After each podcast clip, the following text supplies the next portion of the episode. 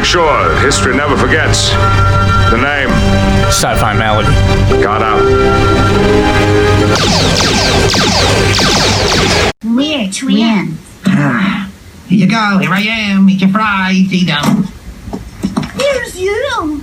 Oh, jeez. And you got the stink lines and everything. Sci-fi malady. Symptom 256. X-Files. Eve. Enter creepy twins.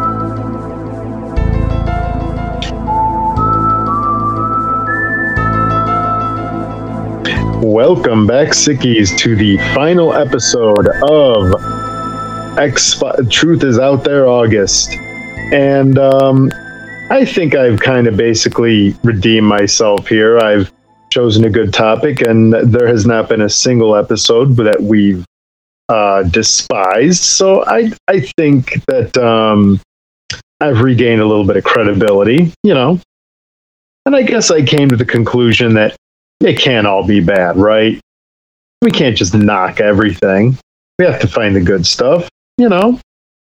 So that's where we are. It has to be a balance between stuff we love and hate. If it's all us Sure. saying everything is great, that's no good. If it's, you know, it stinks, it stinks, it stinks every week, that's no good either. But I like being Jay Sherman. Uh, I will give you some credit. You chose a good thing to watch, but you're Mhm. still not completely off the hook. Oh, oh, guess I need a few more months of goodness. You know, I think next month will be okay. I'll, I, I won't say it yet, but I think next month will be a mixed bag enough to help. So, but with that having been said, let's dive into today's episode, Eve, which is the, I believe it's the 13th episode of season one. It turns out we're going to be doing this seasonally, I 11th. guess. The 11th, thank you. It's gonna we're gonna be covering each the best of each season. I just got a feeling because we've only stuck with season one. But here's what we in this episode, it's um it's a bit interesting in that um you know, it starts off with a girl who gets noticed. She's in Connecticut and she gets noticed by some joggers who ask, What's wrong? And she said, Oh, my daddy said he needed a minute. And then they find him with puncture wounds in the neck, excuse me, puncture wounds in the neck and blo- drained of blood. And then at the same, so Mulder goes and visits these girls because he thinks it's aliens' extingu- exsanguination of cow cattle. It's like that, but humans. Now they're doing it to humans. So he visits the girl, and she says that she doesn't remember anything, has a time lapse, and sees red lightning and the men from the clouds come to get Dad. So Mulder is convinced. At the same time, he finds out that there's a girl in Marin County, California, that exactly the same day and time had the same exact story. So they fly over to there and find out that the girl looks exactly the same as the girl in Connecticut.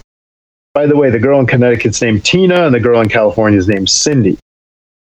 And these girls are very smart and their explanations are almost too rehearsed to the point of how can you believe it? Well, it turns out that this has nothing to do with aliens.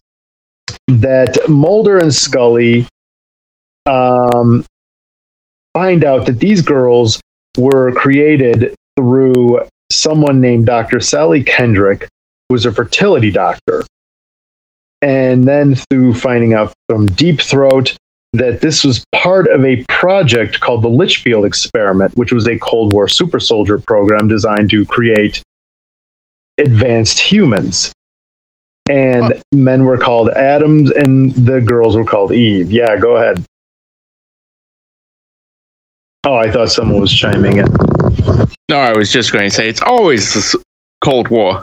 Always the Cold War. Well, this this did come out right after the Cold War, so you know, it you could still ride that coattail considering when it came out.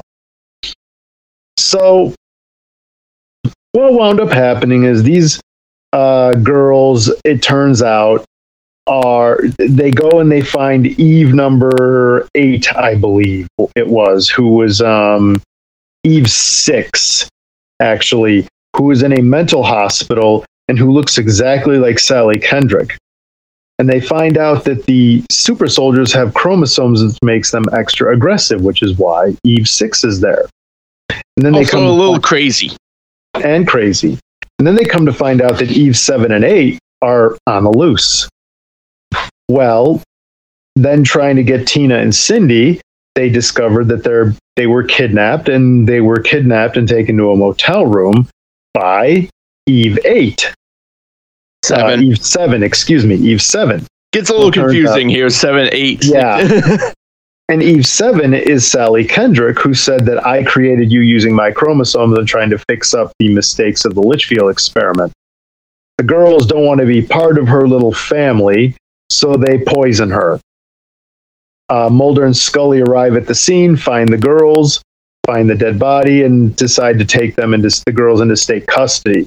The girls try to poison Mulder and Scully. He gets wise because they order some drinks at a rest rest stop and he lo- forgets his keys on a table goes back to get the keys and sees the residue from the poison prevents it and the girls do manage to get away. Got lucky though. or yeah.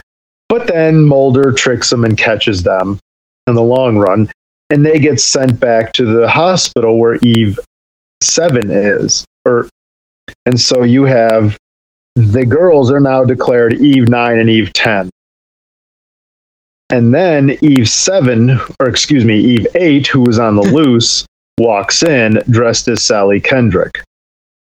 And also, when asked early in the motel how the girls knew about each other, they respond to Eve 7, we just knew.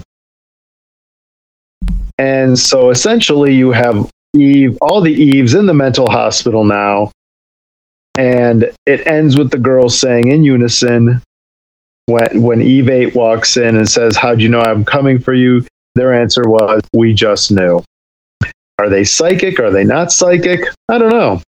But you're right, Thomas. It does get a little confusing, but it was a good episode. I wish I could say the same for the trivia.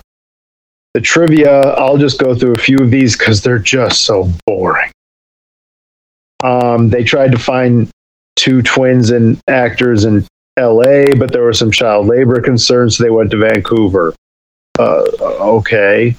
Um, the characters of Tina and Cindy were named after the writers, uh, after the wives of the writers. Um, okay.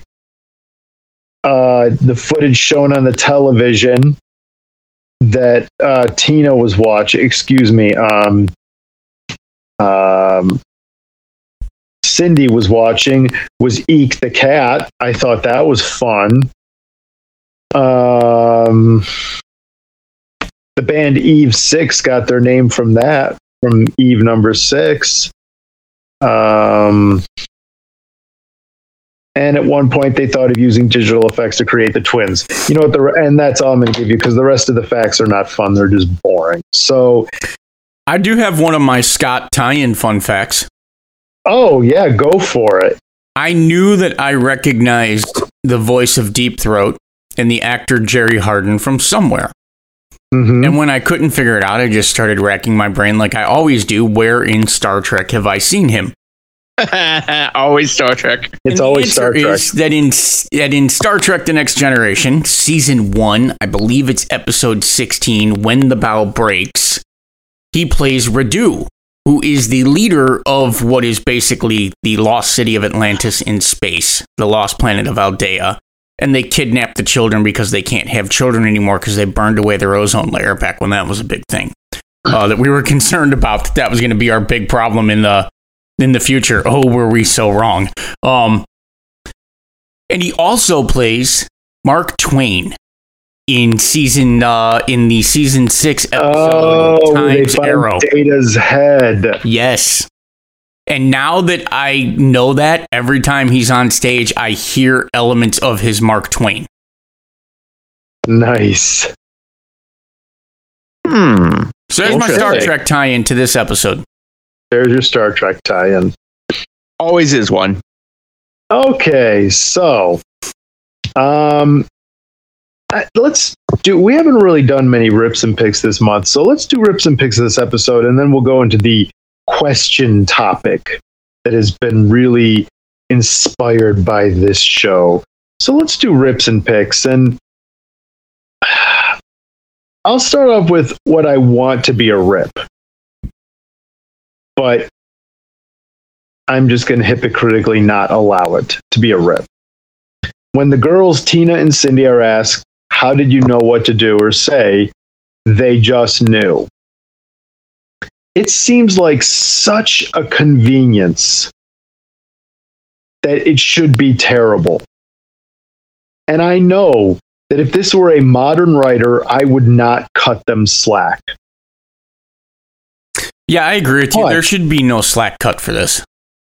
but at the same time i allow it to go because the rest of the story works. The difference being is that unlike here where it's one ridiculous convenience most people take a page from jj abrams and just allow multiple multiple uh, conveniences to pile onto each other. It's you know a, a great example is um 2008 Star Trek. Kirk just happens to land on the planet that Scotty's on. And the planet, I'm sorry, he just happens to land on the planet that Spock crash landed on. And they, Spock just happens to be in the cave that Kirk just happens to get chased into. And Spock just happens to know that a f- torch will scare the monster away. And they just happen to know Scotty's there. It just compounds. And that's the difference. It'd be one thing if Kirk landed there and Spock happened to be there, and that would be the end of it. It wouldn't happen again. Well, But they I- just kept compounding it. And so, because it, it is just the one thing, it's a partial rip. I would disagree though. And this- Okay, go on. I would disagree only because it's not just so much of a eh, because we wrote ourselves into a corner. It's more of a well, these two girls are creepy. They're, they- they're almost psychically linked and they're functioning in a way. So it's I not. suppose it's It's not. they're, they're more advanced. Well, again, it's part of the story and less part of a well, we wrote ourselves into a corner. We have to find a way out. I think if it was written today, there would be some ham-fisted technobabble about quantum entanglement because they were created or um, from a fertility clinic, and that that there was some type of something related to quantum entanglement, something, something, something, blah, blah, blah, blah, quantum. Um, that would allow them to share thoughts. And that's almost as bad because it's BS science, and it's bad when you throw in BS science that you don't fully understand either and try to pass it off as good science.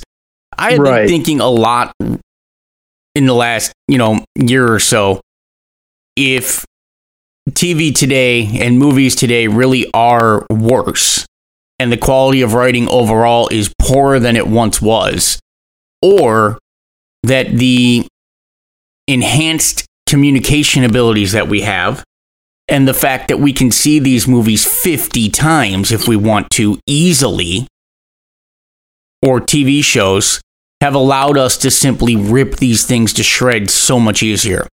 Uh, back in the day, you would have seen this episode once, and then you would have had to wait for summer reruns to come around to catch it again, or syndication and it might be years before you saw that episode again.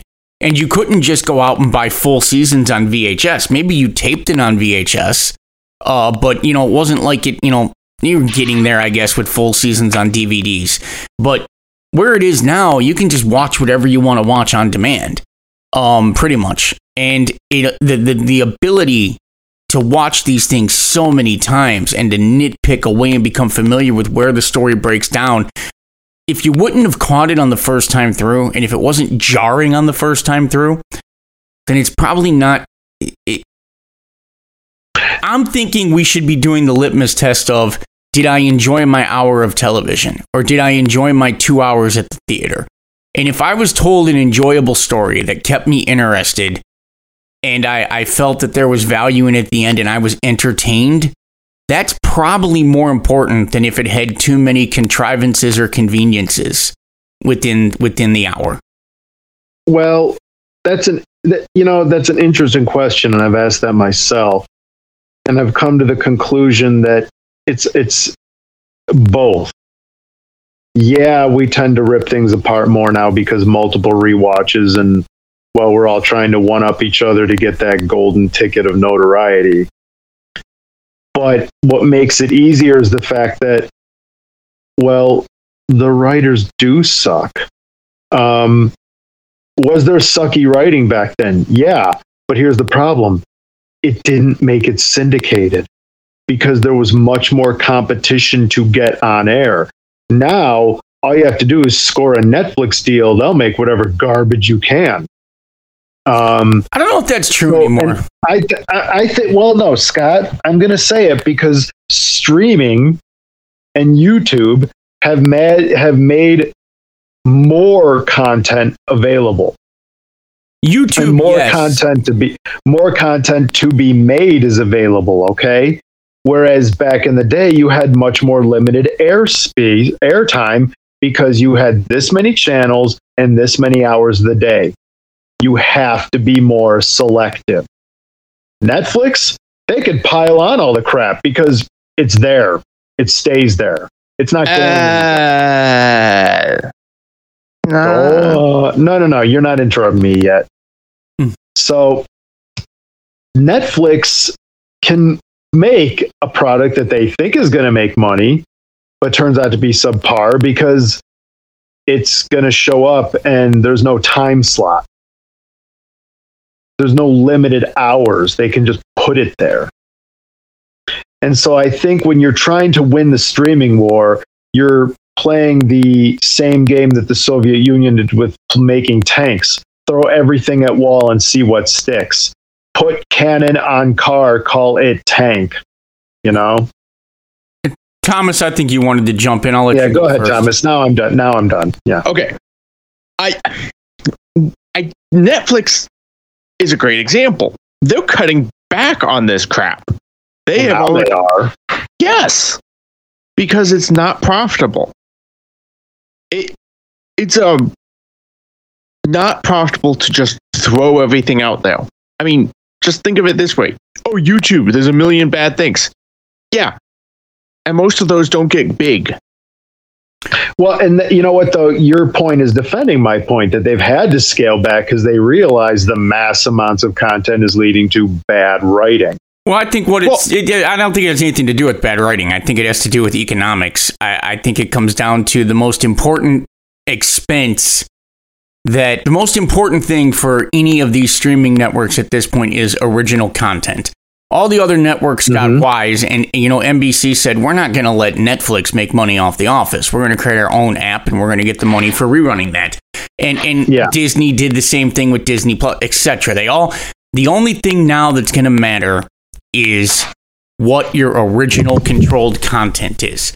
And so the most important thing for any streaming network in the end is their production budget. And that is limited. And they do not have the ability to just keep throwing money at bad productions at this point. So, I mean, Yeah, now. at- yeah, but at one point, most of what was going on on Netflix wasn't about originals and, and Hulu and stuff. It allowed more stuff to get greenlit. You got some more films to be made. But we look at things like that Bruce Willis um, Blood General film that was made. That actually wasn't originally for Netflix. Somebody else made that. It was floating around, and Netflix decided to pick up the distribution rights on the cheap and see if they can make some money on it. Ultimately, I think this is going to end up sharpening the that you're, you're going to see a sharpening and a whittling and what's going on is is the streaming networks are going to be like the, the TV networks of the past and yeah there was only 3 of them at one point in time so to some extent you're correct I don't know about the other extent though cuz the stakes are so high that they can't miss on this anymore if HBO misses on House of the Dragon right now that's a problem if Netflix misses on the next big thing it goes to greenlight like Stranger Things you know that that is you, can that, that's massive. I get what you're saying. I get what you're saying. But Sure, but here's the thing though, Stranger Things is in general better written than say something from the CW. And you're right that being able to pick it apart means we're more critical of things. You're absolutely right, Scott. we're back to the original think- question. And I, But, but no, no, I'm trying to I'm trying to wheel it back in that because of the limitations, there were more there there was better quality writing and setup. Heck, look at Tremors. There was good quality setup in those films. At le- the first film, that is, excuse me, the first film. yeah, There was setup and payoff, as ridiculous as some of it was. I guess I'll say, is it any different? I'll leave it at this. Is it any different today with the excessive stuff on, on the multiple streaming networks than straight to straight to VHS movies? Uh, no, they're they're very similar. That's the problem. Yeah, so does Whereas it really this- make writing any better or worse today? Because the, the bad stuff that's going um, to Freevee as an original would have been a straight yes, to VHS. I would say in the day. yes because I would say yes because the things that were direct to video were always considered garbage. Now it's become standard. Ah, Well, I think we're not talking about the X Files anymore. no, no, we're now no, we're we're something. not. so now, we're, well, that's okay. That that that that uh, that rabbit trailed. But um, the the ultimate point is: is it a contrivance? Yeah. And in any other day of the week, I probably would just call it a cheap convenience. But the reason I allow it is because it is the cheap convenience versus the compounded cheap conveniences, which you see very commonly used today because I can't be bothered to think my way through the story. So I'm just going to make things up as I go. Hey. So, Uh, well, if you have a cheap whip, I have a cheap whip. no, go ahead. Ah, yes, we're going to poison the uh, the FBI agents with the fluorescent green Yep. digitalis. Wait a minute, digitalis is clear. And why are we using fluorescent green poison? Anyone? And why are we poisoning them? Where are we going to go? oh, they're super soldiers. Never mind. I'll This is out. more just my my mind wandering here. Um, whatever happened to the trucker who jumped out of his cab with a shotgun at federal agents who were? Uh, Um, I'm thinking that person had to serve some time for that, right? Uh, maybe, but the story wasn't about him. So now, now you're just, yeah, you're just kind of going on. All right. Well, now that we sorted that up, can we go back to that trucker? Oh, and also, did that guy give up a little too easy? Mulder is Mulder appears to be kidnapping two little girls, and as soon as he says uh, FBI and flashes a badge that from a distance at night in a truck stop, I don't know if I believe that right away that that guy's FBI. What is the FBI doing chasing after two little girls? Um, didn't they say I can see how they're on America's 100 most wanted list or something? I'm not. I don't know, man. Maybe that guy should have should have been a little more for, forceful with Mulder. Just my mind Well- wandering on that scene. Not a bad scene, a fine right. scene. But I just, I'm thinking, man, you're gonna play the hero, and then you're like, ah, you know what? I gave my best half-assed effort at being the hero here. I'm gonna get back up into my sleeper here. well, he had a woman in there. So Ugh. That's Uh, even we- more creepy. Though could Yeah. have been his wife. We could have go- could be that. that, yeah, could have been. Or a lot lizard. Uh, Absolutely could have been. well, that's where I was going, but um, I just didn't want to say it. we said it for you. You're welcome. Thank, thank you. Count Um, on me to go to the gutter. that well, that's what you're here for, right? Um, but at the same time, it was interesting how they had the multiple Eves. This is a pick, and how they're all meeting together and they're actually trying to improve upon one another. Um, and I especially like the ending where it leaves off. It's a very Twilight Zone ending where it leaves off with them all together, and what happens next, don't know. But then again, we don't really need to know. No, it isn't really a Um, hanging thread that we need to come back to, like they kind of did with um with the guy last week in uh in Squeeze, where they came back to him at the end of season one. But Yeah, it's so I think that was again a very like Twilight Zone ending that lets you know that case isn't closed, but it is for us. I'm gonna rip Mulder and Scully here. Um, why are we eating or drinking anything at this point in the presence of these two little girls? Mulder and Scully just saw their parents die in ways that pretty much is poison. Just saw the caretaker die in a way that looks a lot like poison. Anyone who's around these two little girls seems to die. I'm not eating or drinking anything in their presence that has been out of my sight or that I haven't seen them ingest first. Mulder's supposed to be a genius profiler here. Like in other episodes, he will pick up on stuff like that. I guess here it's you know you're you're disarmed by creepy twin kids who appear to be killing people in contact with them. I, I guess he was disarmed by kids, which I- could happen. I guess, but the problem being, I I don't really get it because, yeah, it, you wouldn't suspect the kids of. I mean, this is a really high level psychopathic level thing where you're like, uh, you wouldn't. Ex- most people would not expect kids to do it.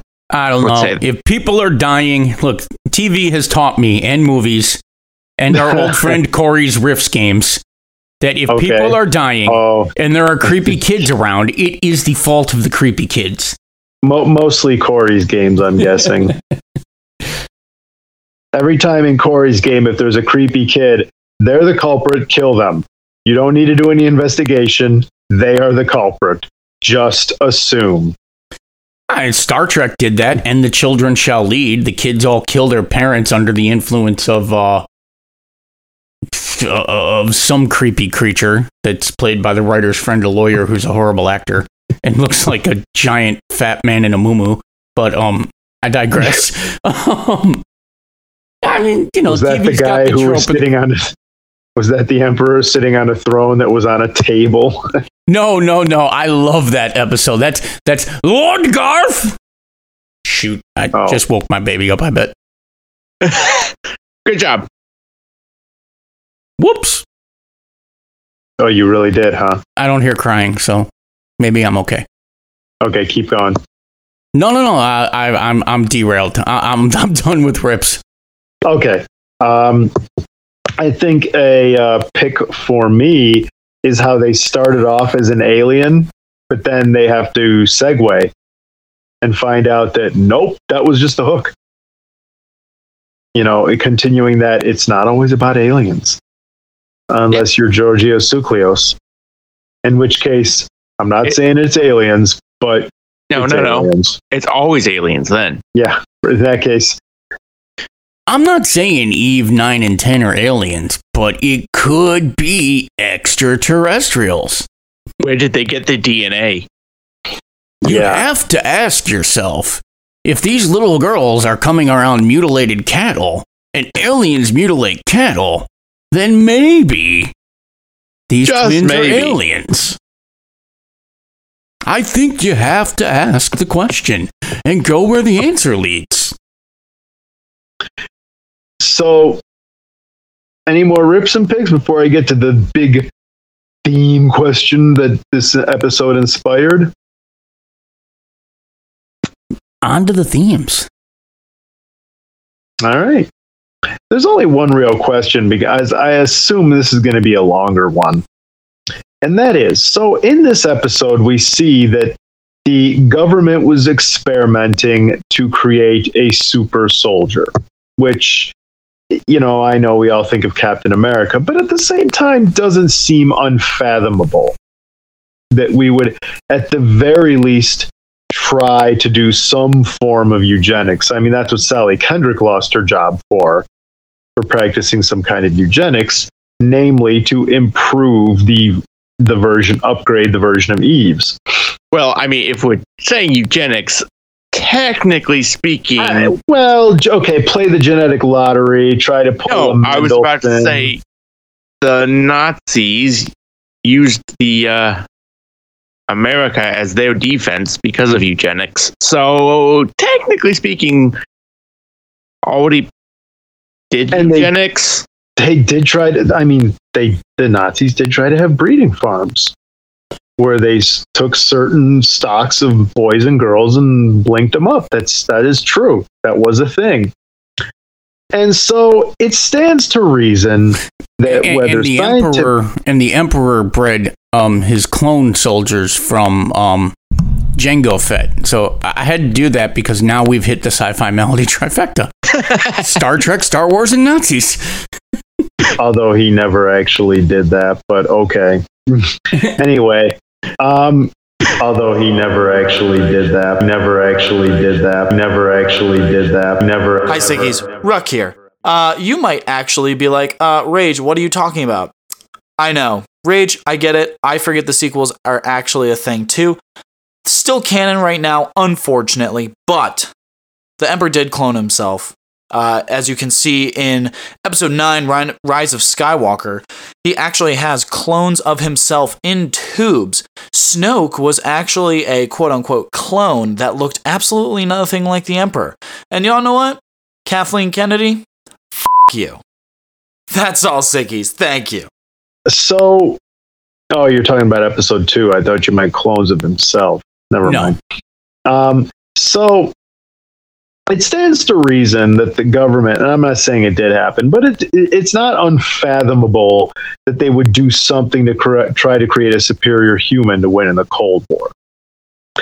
And so the question is whether it's experimenting on humans or another technology when does experimentation for the purpose of winning or national defense where's the limit? Where's the line of unethical? Because as we saw in this episode um, they had to cut the program because they had extra chromosomes which made them extra strong fast and smart but also very aggressive and psychotic. It's almost like if you took Khan and added an extra layer of psycho. Um, so where's the limit? Where's the line? When does national defense or we're going to win become um, not the justification anymore for doing? And, and it could be. It doesn't have to be just experimentation on people. It could be for a tech piece of technology. Oh man, this is a complicated question because science fiction seems to universally tell me that a superior human will breed superior ambition and overall just a, a sense of entitlement that the that the non-genetically altered human beings um are a subspecies and, and, and less than than they are and to an extent that that's correct um it talks less about the fact that the non-genetically modified human beings would live in fear of the modified human beings enslaving them. Um, but I don't know if that's right. I don't know if that would necessarily flow from there. Could it possibly be that a ge- that a genetically modified superhuman would um somehow come with some um enhanced wisdom and some enhanced empathy? could you create your genetically modified well you really wouldn't want your genetically modified super soldier to have enhanced empathy um, but it might be counterproductive to being a killing machine on the battlefield. Um, Just a little bit. but yeah, to me this is one of those weapons that you want to put into all the Geneva conventions that that shall not be made by anybody because where it becomes unethical is the first step taken to do it. And it's inherent in the in the end goal because the end goal is to create a being to serve a fixed purpose that they don't have a choice in the matter of, which is to be a killing machine. Um, now you're specifically talking about humans, not any, a piece of technology. I am talking about human beings. If you're genetically Okay. altering humans to Okay. become super soldiers or to become super beings, um, you're, you're not creating a human being at this point with free will. You're not creating a human being that is that is there to exist.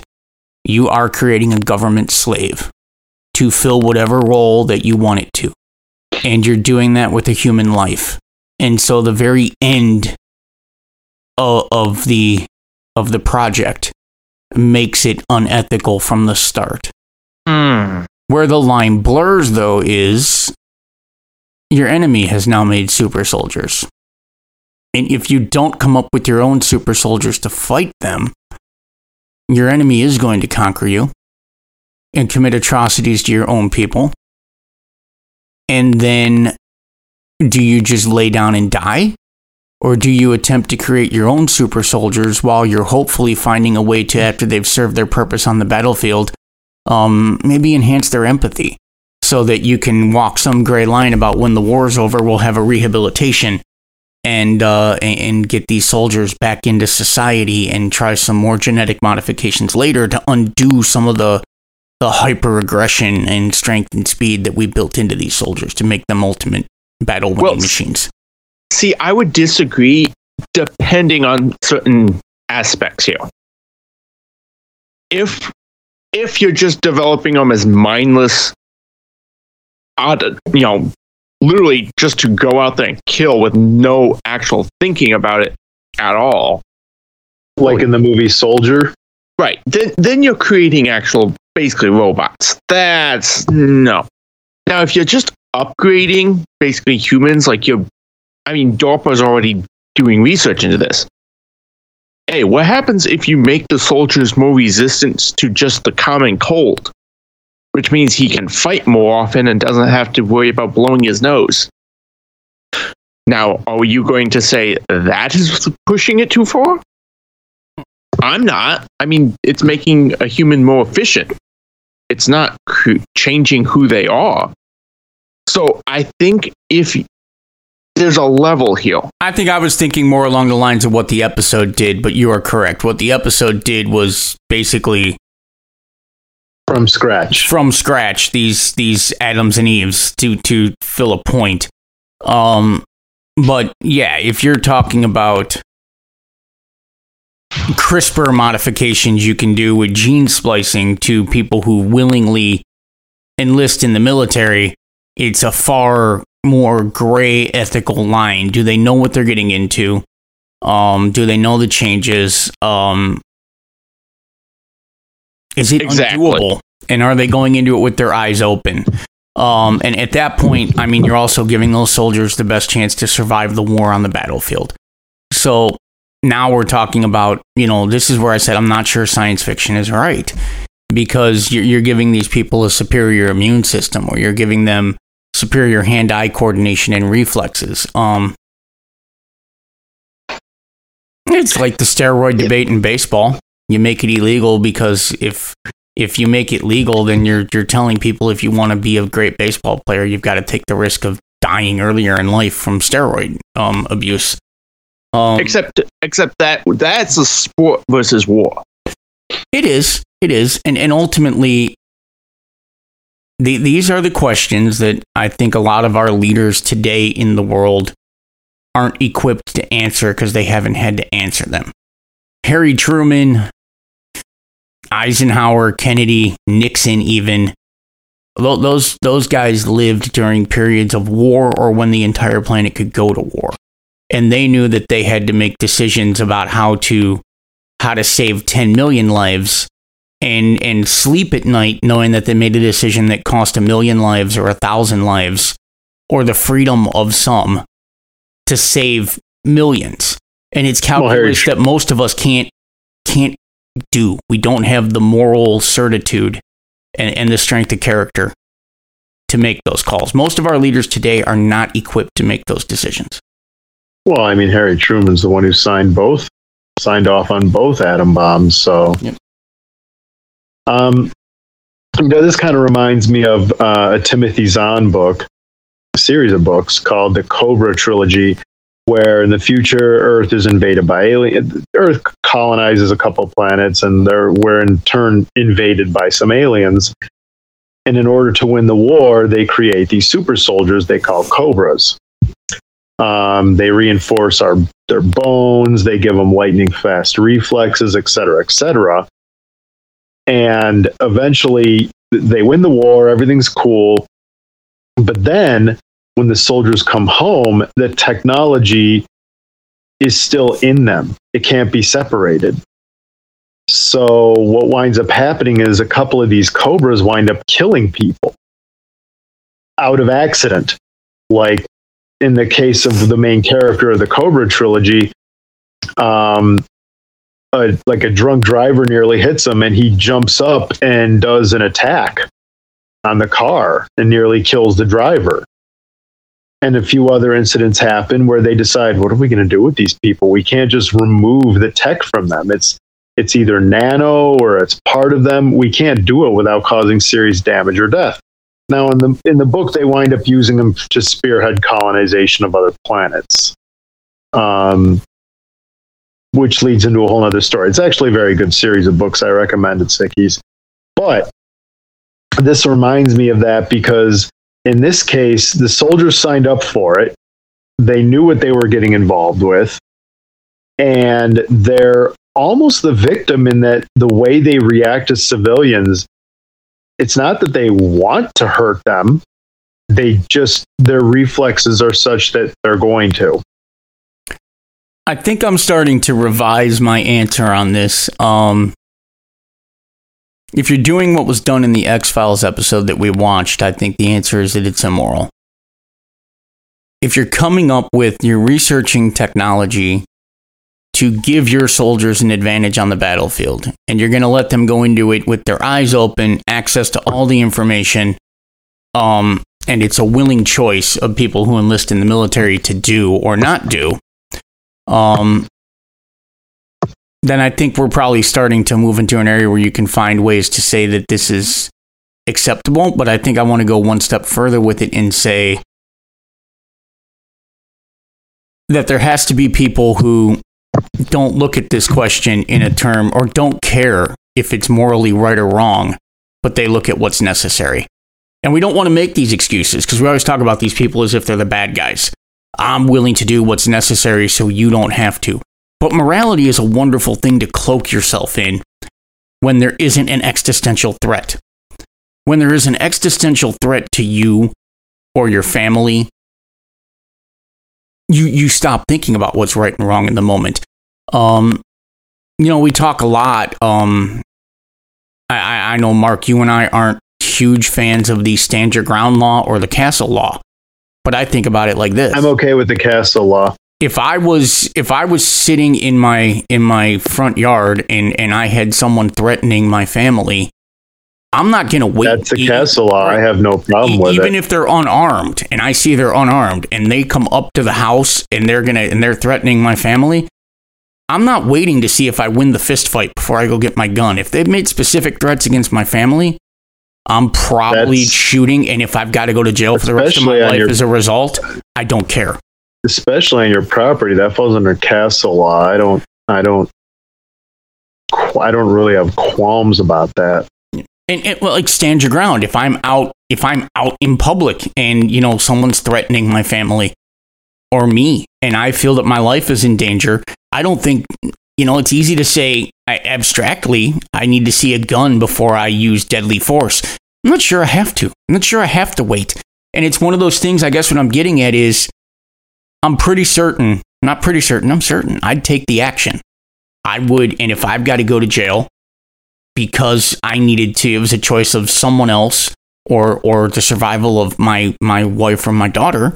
I know what the choice is going to be, and if I've got to reap those consequences, fine. Because moral or immoral at the moment, it was the necessary action. And I think I think you get to there are things that go on in this country that we don't know about. Things the CIA does, things that the NSA does, even the FBI and, and the super secret intelligence agencies that probably exist that we don't even know about, that they're doing, that DARPA may be doing. Um, and they're probably not moral.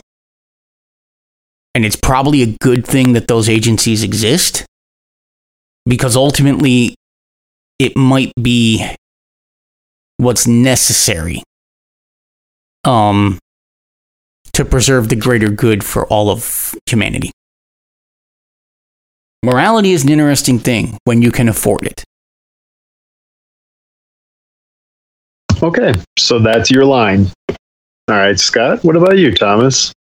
Or, or have you, have you satisfactorily stated your point? Well, I, I think overall I stated it, but I, I do want to put one caveat in. Okay, go for it. The caveat is that with things like that, and uh, America has a benefit here in some ways, that there has to be oversight. There has to be very intense oversight on something like that. Because, yes, I'm okay with the military if they volunteer, know what they're going into, go for it, and 100%. It's not sh- creating new, it's just improving. I'm not so mad about. Mhm. But I still think there must be oversight because of the simple fact it could so easily be used wrongly or, or go in a direction that's not supposed to go in. Right. So I I think it has to have oversight from a non-biased organization. Which eh, good luck on that. But well, yeah, I was about. Well, we're talking high ideals here, so we can afford to say that. yeah, uh, I'm right now kind of high fluting you because I know that doesn't Sure. exist. So Sure, sure. Um, yeah, that's true. You don't want you don't want to find out. Come to find out that what was originally deigned to help a soldier not get sick as often is now being used to create a quote unquote master race. Oh, there's your next Nazi reference, I guess. so Kicking them off on Sci-Fi Melody Just- today. There we go. So, uh, but no, yeah, you want to make sure that's not your end game there because then it, you are crossing a line. Because, well, of course, if sci-fi has taught you anything, trying to do that usually backfires on you when said master race realizes they can afford to rise up against you and win. hey, uh, can It's the someone say Skynet effect. can someone say Enterprise? I need my bingo. t- Uh, Enterprise. Thank you, bingo. I was I was gonna try to make a Khan reference, but okay. Well, okay, that was um Do I need to? You does know- anyone need a? No, I'm. I'm. No more references. okay. well, I want to close up this this episode, eh, actually this month, with a quick. What was your favorite episode of season one we covered? Which was your favorite episode this month? And let's just say we didn't cover your favorite episode. What was it? So, um, let, let's start amongst the ones we covered, though. What was your favorite? And I can start with. Uh, I'm going to go ahead and start with um, Waterfall because the acting in it was superb and it really left you with a. It was an episode where Scully was shoe on the other foot, where Mulder was the not convinced person. And it was a very Twilight Zone type ending of, well, was he really psychic or was he working with a killer? And again, it's the Twilight Zone mystery box used to good effect because we don't need to know for the story to work. I think you mean Beyond the Sea. Yes. Ah, thank you, Beyond the Sea. So I'm thinking of the intro. Beyond the Sea, yeah. So that would be my favorite episode. Okay. I'm going to say my favorite episode was is Squeeze. All right. Um, mainly just because it's a personal thing of how disturbing I find it. You know, I think my favorite episode that we covered is, is going to be Deep Throat because that is my favorite character of season one, even over Mulder and Scully. Um, and it introduces that character, and um, for that reason, I think of the ones we've covered, that's my favorite episode of season one. It is. It is not my favorite episode of season one, though. Okay. What is your favorite episode of season one? That would be, and it's a very close toss up between that and the finale of season one, but that would be EBE. And that is um extraterrestrial biological entities, I believe, um, is the abbreviation. But that is where um, Deep Throat actually throws Mulder and Scully off. They're retrieving supposedly a crashed UFO. Uh, and it's in the back of a, a semi truck, and they're trying to get it across the, the nation because uh, trying to get it to a testing lab. Uh, at one point, Deep Throat is is giving Mulder the right information, but then he tries to throw Mulder off by giving him a doctored photograph, and Mulder calls him on it, and he doesn't try to deny it, and he says there are things that need to be kept secret still that the public can't know about. But then, as he leaves, he tells him that a shark can't stop swimming. And Mulder eventually and Scully find their way out to the secret facility where supposedly the UFO is, uh, the alien is being held for study. And Mulder sneaks away into the security area, and as security corners him right as he's about to get to the supposed room where the alien is, Deep Throat appears and sends everybody home and tells him, you know, I know you want to go through there, but it's already dead. Tells him something after Roswell, all the all the uh, governments of the world said if another uh, living alien crashes, it's that government's duty to exterminate it. Says he's had the experience of of doing that. Um, then Mulder steps forward and there's nothing there. And as they walk away, he goes, um, "You're awfully quiet, Mister Mulder." And he goes, "I'm trying to decide which lie to believe." Uh, a- and it just it takes you Clever. further down the rabbit hole of the Deep Throat character. Is he Mulder's ally? Or is he not? Why is he sometimes feeding him good information? Why is sometimes he throwing him off the tr- off the tracks? Uh, there is an episode in in uh, season one where Mulder's about to get fired, and he's going to be fired, and Deep Throat countermands it, and he basically says, "Keep your enemies uh, close, keep your friends close, and your enemies closer." And you don't know if he's saving Mulder or if he's actually um, setting him up one day to really take him down. And he's trying to miss, he knows Mulder's going to figure it out in the end, so he's got to give him just enough information to be. You don't know this until the end of season one, and then you find out where he really is in the finale. But uh, I really love that episode. There's a lot of double cross intrigue. Um, you see the intelligence game, and you get a great recurring guest character, uh, really in his element in that episode. That, that Okay. is a very good episode. I would actually agree with you. Uh, that's one of my favorites. I'm gonna have to make my way there then. All right, sickies. Um, with that in mind, you can definitely tell us what you think about our our ethical question, or any of the ethical questions we've had this month pertaining to the show, or our favorite ep- or your favorite episode of the X Files from season one. Before you do that, be sure you stop by our Discord page so you could chat it up with us. You could uh, look into Zodiac Task Force and the Casatorium. Hopefully, there will be soon. Layla will be covering the episode about the haunted elevator on the case of the chills. But until then, you could listen to the other ones.